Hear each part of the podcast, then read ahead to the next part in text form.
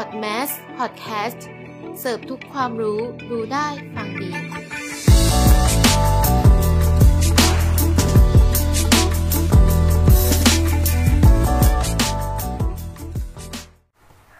สวัสดีค่ะ มาพบกับพวกเราในรายการเกาะบอกพอดแคสต์เกี่ยวกับวิดีโอเกม เพราะเกมไม่ได้เล่นไปวันๆดิฉันออม วันนี้พอดแคสต์ EP ที่ 1 ของเรานะคะ ก็จะเกี่ยวกับวิดีโอเกมสยองขวัญ แต่จะเป็นเกมอะไรนั้น เรามาฟังกันเลยค่ะ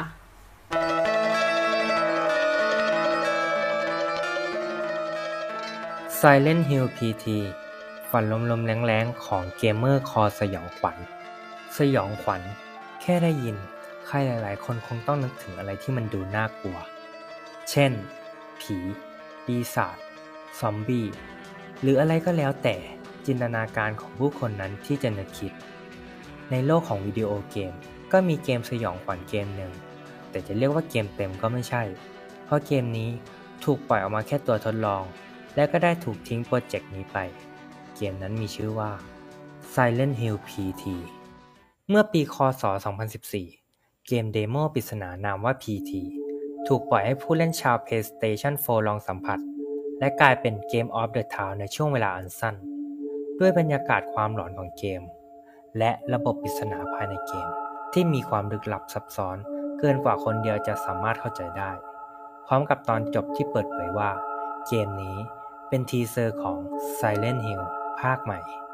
ซึ่งกำกับโดยคุณฮิเดโอะโคจิมะเจ้าพ่อเกมญี่ปุ่น ผู้ฝากตำนาน Metal Gear Solid แต่น่าเสียดายที่โปรเจกต์ Silent Hill ถูกยกเลิกกลางคัน และถูกลบออกจาก PlayStation Store โดยไม่มีทางหวนกลับมา ยกเว้นผู้ที่ดาวน์โหลดเกมลงเครื่องอยู่แล้ว แต่กระแสของเกมยังคงเป็นที่ตาตึงใจสำหรับใครอีกหลายคน และคาดหวังอยากเห็นเกมดังกล่าวกลับมาอีกครั้ง แม้โอกาสเพียงน้อยนิดก็ตาม PT คืออะไร PT เป็นเกมประเภทสยองขวัญ แนวจิตวิทยา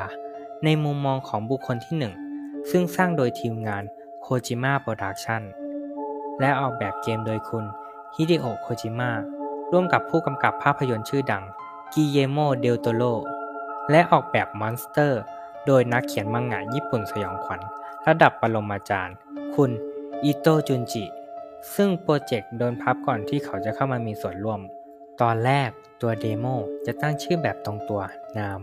Silent Hill แต่ถ้าว่าคุณโคจิมะตัดสินใจเปลี่ยนชื่อเป็น PT หรือ Playable Teaser และภายหลังซึ่งคาดว่าต้องการสร้างความเซอร์ไพรส์ให้แก่เกมเมอร์ที่เล่นเกมจนจบ ตัวเดโมปล่อยให้ดาวน์โหลดฟรีผ่าน PlayStation Store บนเครื่องเกม PlayStation 4 ในวันที่ 12 สิงหาคม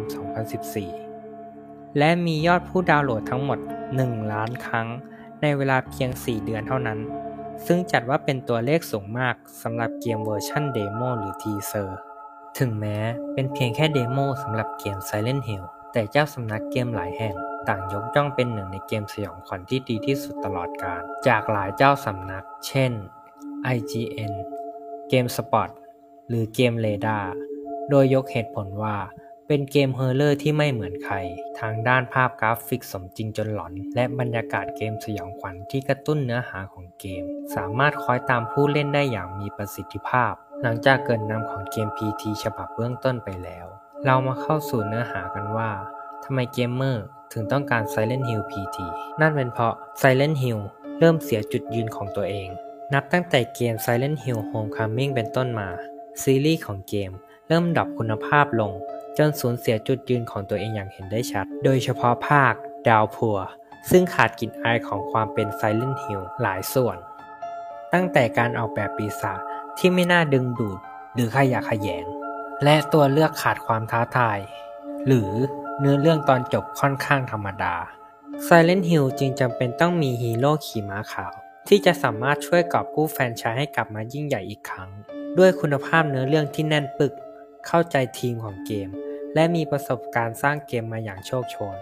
ซึ่งผู้ช่วยชีวิตเกมนี้ได้ก็คือคุณฮิเดโอะโคจิมะนั่นเองฮิเดโอะโคจิมะผู้สร้างความสยองขวัญรูปแบบใหม่อย่าง PT เกมเมอร์หลายคนทราบอยู่แล้วว่าฮิเดโอะโคจิมะ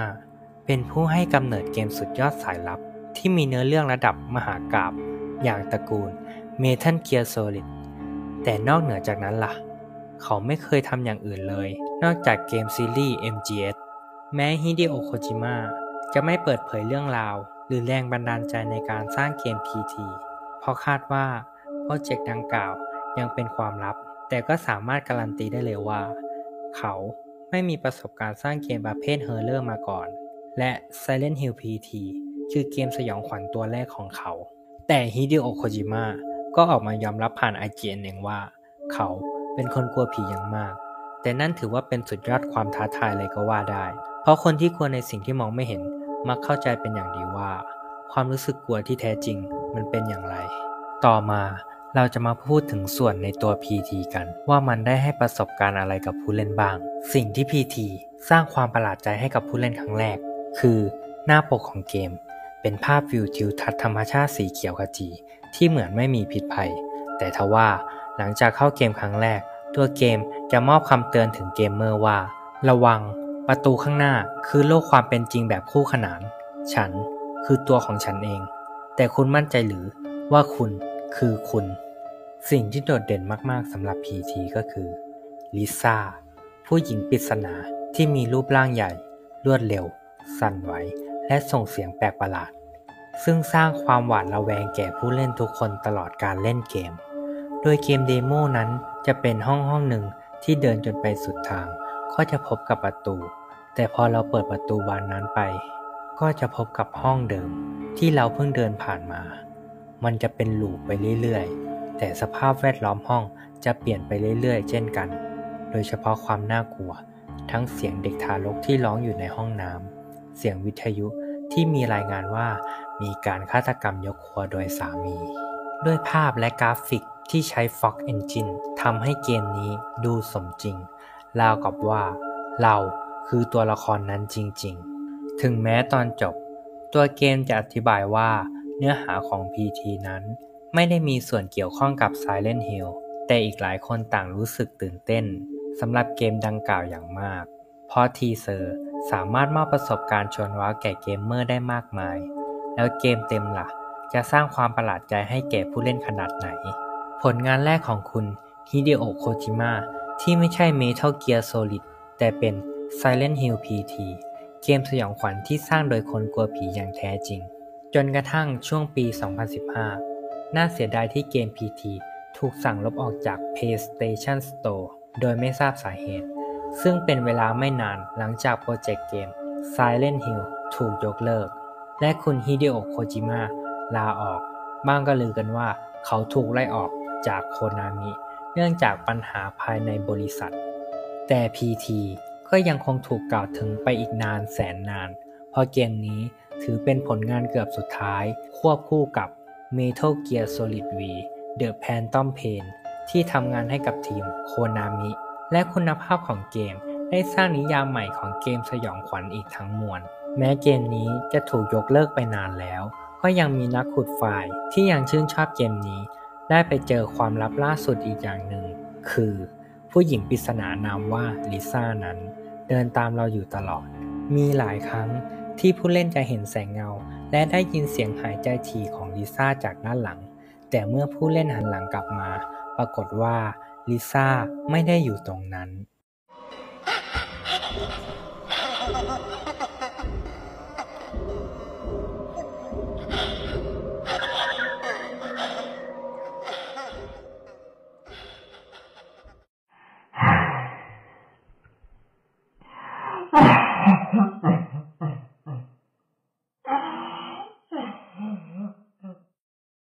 การยกเลิกพัฒนาเกม Silent Hill